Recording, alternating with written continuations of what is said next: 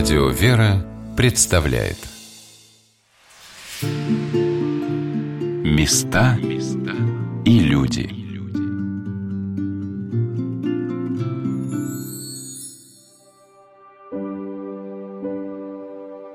Каким бы послушанием ни занимались в монашеских обителях, все дела в монастыре совершаются перед Богом и для Него, а еще для тех, кто рядом. Например, сестры, которые трудятся на коровнике, радуются тому, что молоко помогает прокормить такой крупный монастырь, в котором живут более ста сестер, а также большое число паломников, приезжающих в эту обитель. Вот какую экскурсию провела для нас на коровнике инокиня Ксанфия. Вот у нас три смены по две сестры. Вот они с пяти до часу. Следующая смена с часу до восьми. Три смены по две сестры и плюс три доярки. Одна телятница, которая поет телят. Ну и старшая наша мать Митрофания, которая тут постоянно все курирует. Есть у вас строптивые коровы? Конечно. Есть строптивые, есть добрые, есть послушные. Рождаются с каждым своим характером? Да, причем на генетическом уровне. Вот какая мама, такая и дочь. У нас вообще как бы на зимний период два коровника. Вон тот и этот. А когда мы переезжаем на летний период сюда, то часть коров... большого коровника сюда, а те маленькие туда, чтобы в одном коровнике. И у них меняется стойло. И вот представьте, мы, например, забываем, на каком стойле, вот она на новом стойле приходит корова, она конкретно знает, на какое место идти, и ее не переспоришь.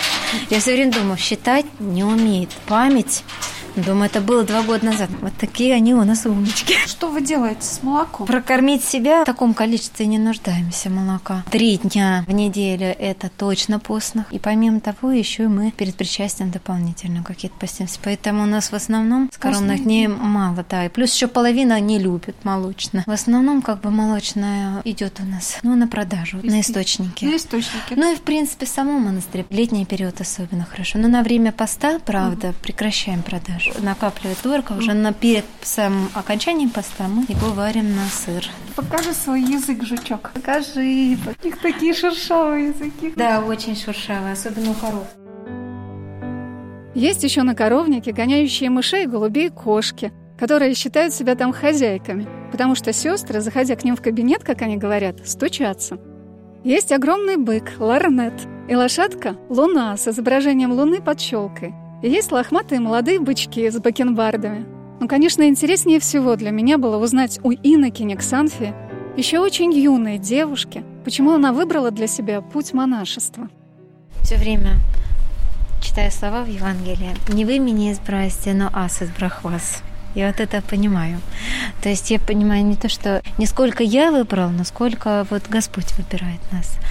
То есть сам человек, он как бы не делает выбора. Просто вот у него в его сердце есть желание вот идти в монастырь. То есть он на каком-то моменте жизни, в курсе, наверное, в конце первого, все-таки думаю, наверное, я не то, что не наверное, я не хочу идти замуж. То есть я, да, я помню, все время вспоминаю в детстве, когда венчались мои сестры или братья, всегда думала, меня никогда этого не будет.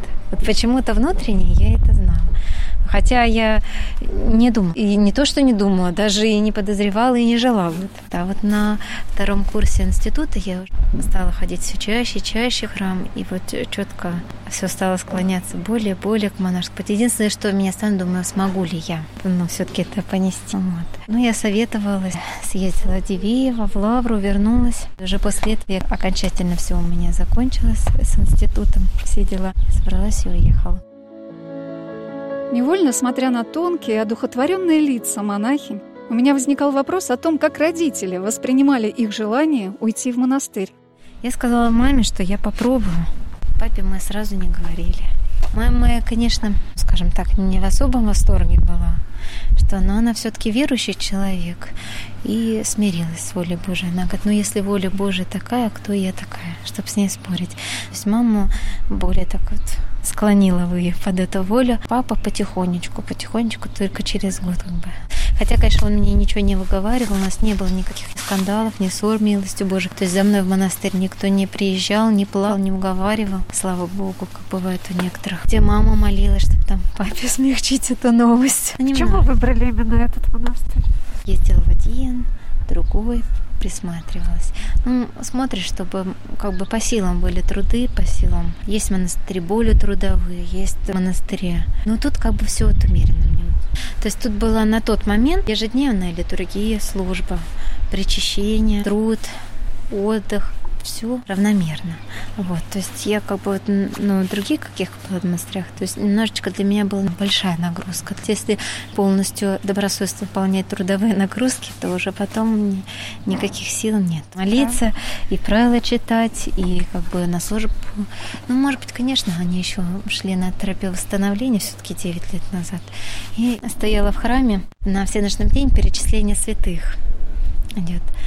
Вот. Я о чем-то задумалась, и как раз я, как скажем так, спустилась на землю на тот момент, когда поминали святителя Тихона, да? Диакон произошел молитвами святителя Тихона. Я думаю, ой, опять я замечталась. Святитель Тихон, помолись за меня. Но я так вот, как бы вот всей душой его попросила. И буквально в конце службы ко мне подходит моя знакомая, говорит, ты не хочешь съехать за Донск, святителя Тихона? Я говорю, хочу. Вот это была моя первая поездка. И когда я сюда приехала, то я как бы сразу тут почувствовала себя как дома. Я не знаю, вот так свободно, просто. Но я рада, что я тут. Мне нравится. Тут, во-первых, среди леса тихо, особенно вечером. Тишина, воздух. Наш владыка приезжал, он говорит, какой у вас тут воздух чистый, чистый воздух, тишина. Да все, слава Богу.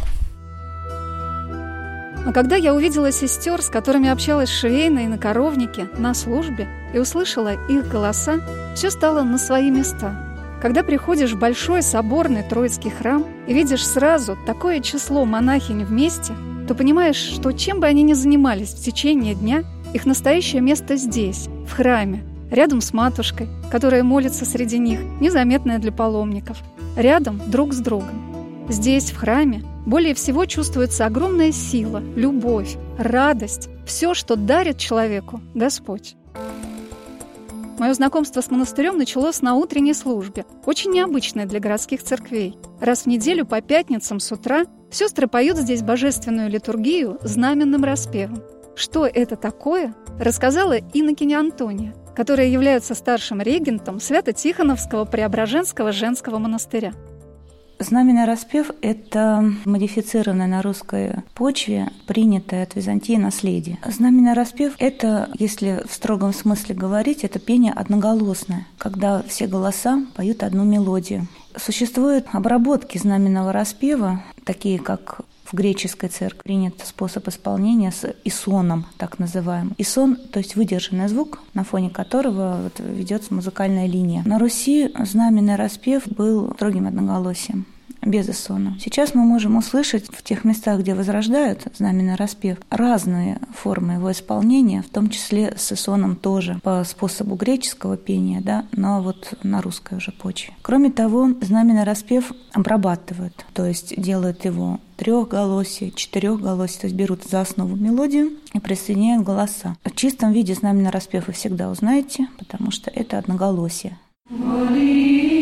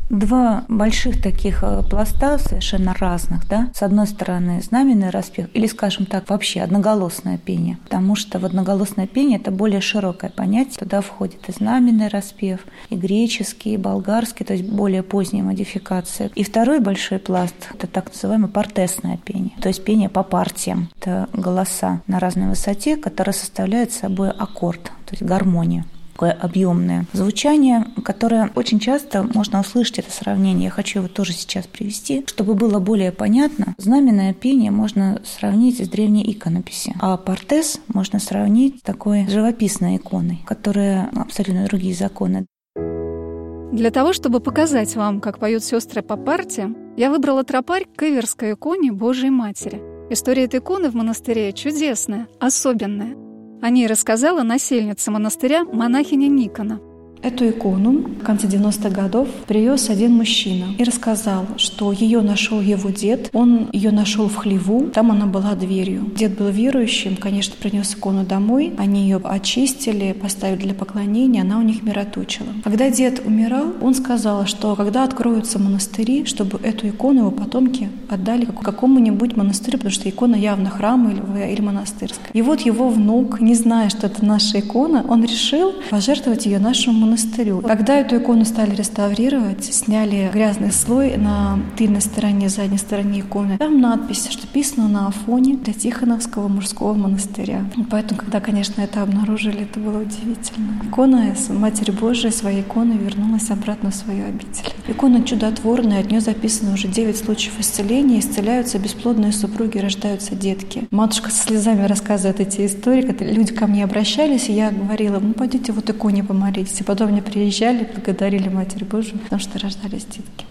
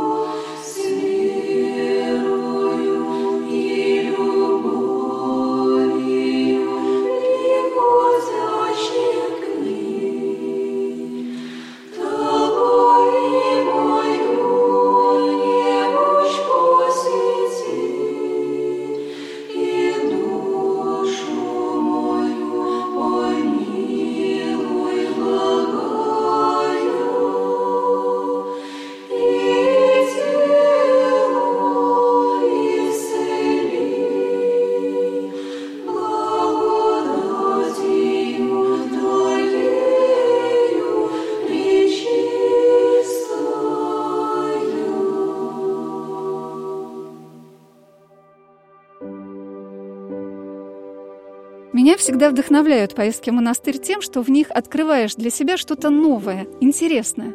Потому что монахи, и так всегда было на Руси, идут как бы на шаг впереди нас. Монастыри во все времена несли в себе образовательное начало.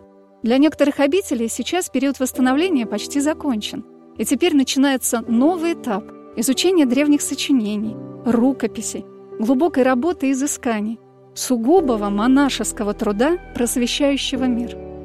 Из рассказа регента Иннокене Антония можно почерпнуть много нового, ценного, того, что поможет глубже окунуться в лоно церковного пения – в этом году такое начинание у нас. Мы давно к этому шли. У нас монастырь в честь Преображения Господня. У нас есть храм Преображенский, небольшой, надвратный в колокольне. И была такая традиция, что на ранней литургии, на Преображение в этом храме мы всегда пели одноголосие, либо и сон. Но с этого года вот этот знаменный распев с элементами греческого распева мы исполняем и в большом храме один раз в неделю. Это большой прорыв, я считаю, потому что вот вообще в богослужении мы используем используем элементы. У нас есть множество песнопений и византийского, и болгарского распева, и чисто знаменного, то есть чистого одноголосия. Но чтобы спеть всю службу, это уже немножко другой уровень. Здесь опять же возвращаемся к вопросам традиции. Что для нас сейчас является традицией? Люди, которые приходили в храм в 90-е годы, в конце 80-х, для них традиция — это то, что они услышали впервые. А тогда, в основном, они могли услышать портес храмах. То есть это были либо музыканты-профессионалы, которые работали на клиросе, либо, скажем так, совершенно непрофессиональные хоры. Ну, недознаменного пения было тогда. Что было, то, то было, слава Богу. И поэтому сейчас вот эта традиция многими, особенно старшего поколения, воспринимается как, наоборот, нечто новое. Возникают сложности с восприятием, с объяснением. Прежде чем человек войдет в этот строй, есть такое выражение, существует музыка, которая идет к нам, и существует музыка, которой мы должны идти сами. Я спросила мать Антонию, а под какой распев на богослужении легче молиться? Ведь это действительно очень важно, чтобы пение в храме не отвлекало, а помогала быть более внимательным к содержанию и смыслу богослужения. Эта полемика идет очень давно, еще со времен Возрождения нашего древнего пения, потому что в начале XX века композиторы Рахманинов, например, его знаменитое «Всеночное бдение», где он использует как основу знаменные распевы и гармонизует их в духе очень, я бы сказала, правильном русском и учитывая вот этот строй. Эти споры не утихают до сих пор, но опять же мы можем возвратиться к этому образу. Что приближает к молитве? Древняя икона или икона в виде картин? Конечно, находясь перед картиной, картины мы испытываем эстетические чувства. Мы можем вспомнить о Боге, вспомнить об этом событии, которое мы видим. Да? Но духовный смысл события мы увидим в древней иконе, которая вся подчинена единой мысли, которая не отвлекает нас на детали. Молитвенное чувство сложно поддается объяснению обычным языком. Нужно читать святых отцов, нужно быть проникнутым этим духом святоотеческим, чтобы оценить правильно икону древнюю, чтобы оценить правильно древний знаменный распев.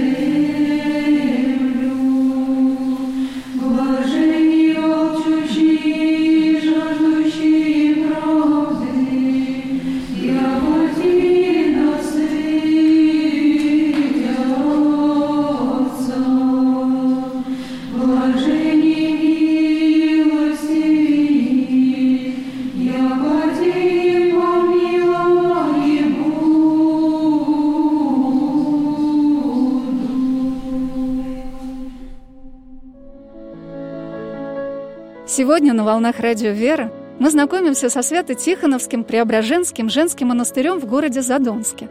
Мне кажется, что все слова недостаточно по сравнению с тем, когда человек попадает на службу в храм и слышит, как просто, без вычурности и в то же время тонко и изысканно поют монахини. Оказывается, для этого они очень долго учатся, чтобы встать в общий хор на клирос.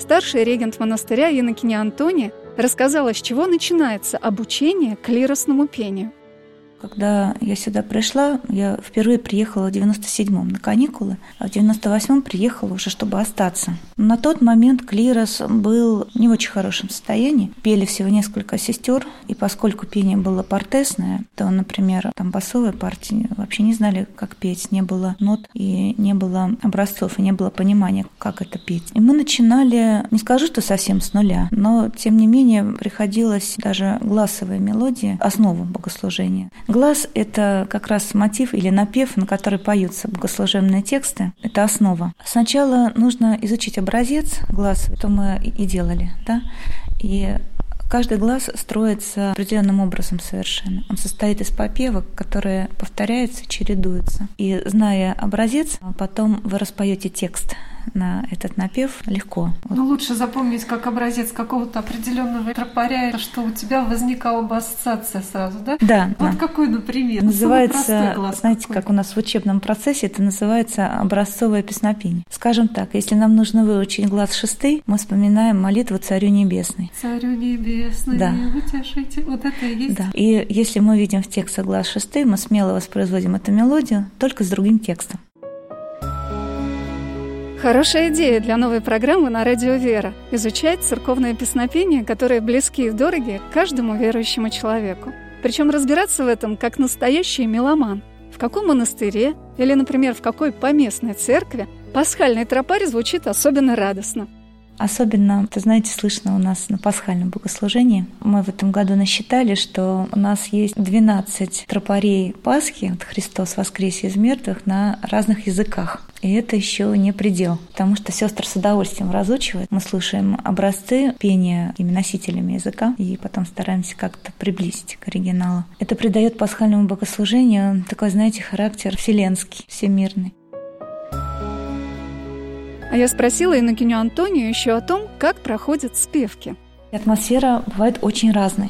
Когда на спевке собирается общий хор, стараемся атмосферу выдерживать доброжелательную и такой, знаете, не тяжелую. Где-то допускаются и шутки, но все равно на регента ложится такая ответственность, что он должен эту атмосферу как-то сам делать, чтобы это не было таким, знаете, сухим, напряженным каким-то ну, временем. Да. Человек должен петь, когда он должен петь, он должен чувствовать себя удобно. Немножко проще на уроках, на занятиях, потому что там сама программа держит и атмосферу, и группу. А на общих спевках, конечно, бывает разное, потому что собирается и старый состав, собирается и новый состав. У кого-то когда-то терпения не хватает, когда кто-то учится. Приходится напоминать какие были мы и как нас кто-то когда-то терпел. Новые люди часто чувствуют себя неуверенным, потому что то, что является для старичков уже таким накатанным репертуаром, 20 лет поем, то чтобы новый человек вошел, ему нужно время. И на общих спевках, конечно, мы стараемся находить этот компромисс, чтобы это время было максимально наполнено. За этот год большое вливание новых сестер, но это необходимо, это наша смена. И часто приходится объяснять. Бывает всякое. Мать Антония поделилась тем, как она пришла в монастырь.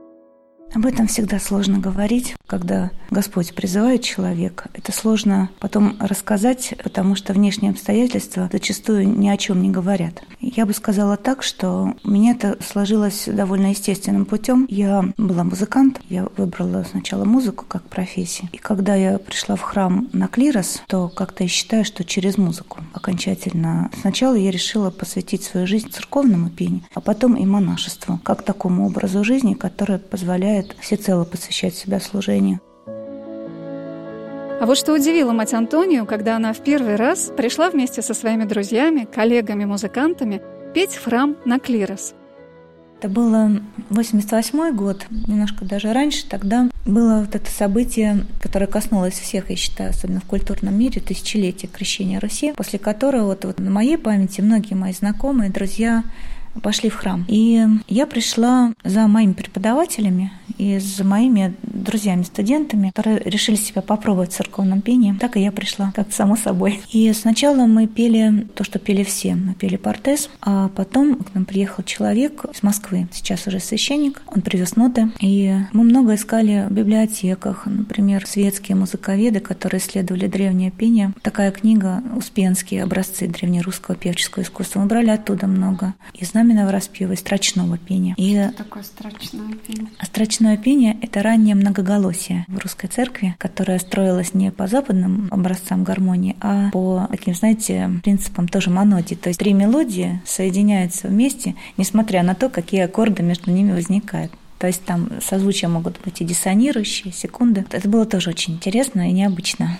Во-первых, удивило первое знакомство с древними распевами, с таким музыкальным языком, который абсолютно строится по другим законам, чем привычная нам вот эта классическая западная музыка. Ну и русская. В русской более слышны вот эти корни связи со знаменным распевом. Но даже песнопения, которые строились по законам классической гармонии, даже они несли в себе нечто иное, чем привычная нам классическая музыка. Что касается русского церковного пения, оно все равно превалирующее значение имеет текст. А текст у нас переводные тексты, да, с греческого в основном, на чем строится наше богослужение, они в нашем языке не рифмованные. И поэтому та вот гармония, которая должна строиться, она вынуждена была подстраиваться под вот этот э, нерифмованный текст. Под содержание. Под содержание. И это было очень необычное такое сочетание. Во-первых, сам текст по себе, он церковнославянский. Он не русский. И вот в лучших образцах этой классической гармонии, которая пыталась как-то этот текст сопроводить, уже в этом была необычность для музыкального уха, не говоря уже о каких-то внутренних вещах, о том, как человек ощущает себя в храме. Это было, пожалуй, самое необычное, то, как я ощутила себя в храме, когда я впервые стала на клирос. И это чувство, оно сохранялось довольно долго, что и позволило мне потом сделать выбор в пользу именно этого пути, но и в итоге расставшись с карьерой, с музыкальным миром. Все в монастыре совершается с благословением Божиим. Когда мы ранним утром разговаривали с инокиней Антонией, нам вторили проснувшиеся еще раньше нас птички.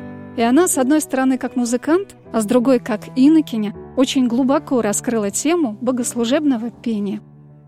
Богослужебная музыка – это то, что возникло изначально, прежде всякой другой музыки. И эта музыка возникла именно как пение – сначала. Я сейчас обращаюсь мыслью даже не к началу нашей истории сотворения мира, я возвращаюсь мыслью в те времена, которые описаны в книге «Бытия» в Библии, когда сотворены быша звезды, «Восхваливши имя глазом велием все ангели мои», — сказал Господь. То есть начало нашей земной истории оно не было точкой отсчета возникновения богослужебного пения. Богослужебное пение существовало в надмирном мире как ангельское пение еще до начала наших времен. Поэтому, но опять же, если по Библии дальше идти, помните ту историю, когда люди сотворили себе музыкальные инструменты, как замену этого наслаждения райского, которое они потеряли. Можно сказать, как некий суррогат, как утешение. Поэтому музыка, если рассматривать ее в таком ключе, это вторичное явление по отношению к пению. Я нисколько не преумоляю сейчас значение музыки для человеческого общества, для культуры. Я сама изучала ее долго. Но, тем не менее, я бы расставила приоритеты именно так. То есть из богослужебной музыки выросла вся прочая музыка, которую мы слышим. Она сейчас во многих своих проявлениях проявлениях уводит, наоборот, человека, она помогает ему справляться с какими-то состояниями, может быть, она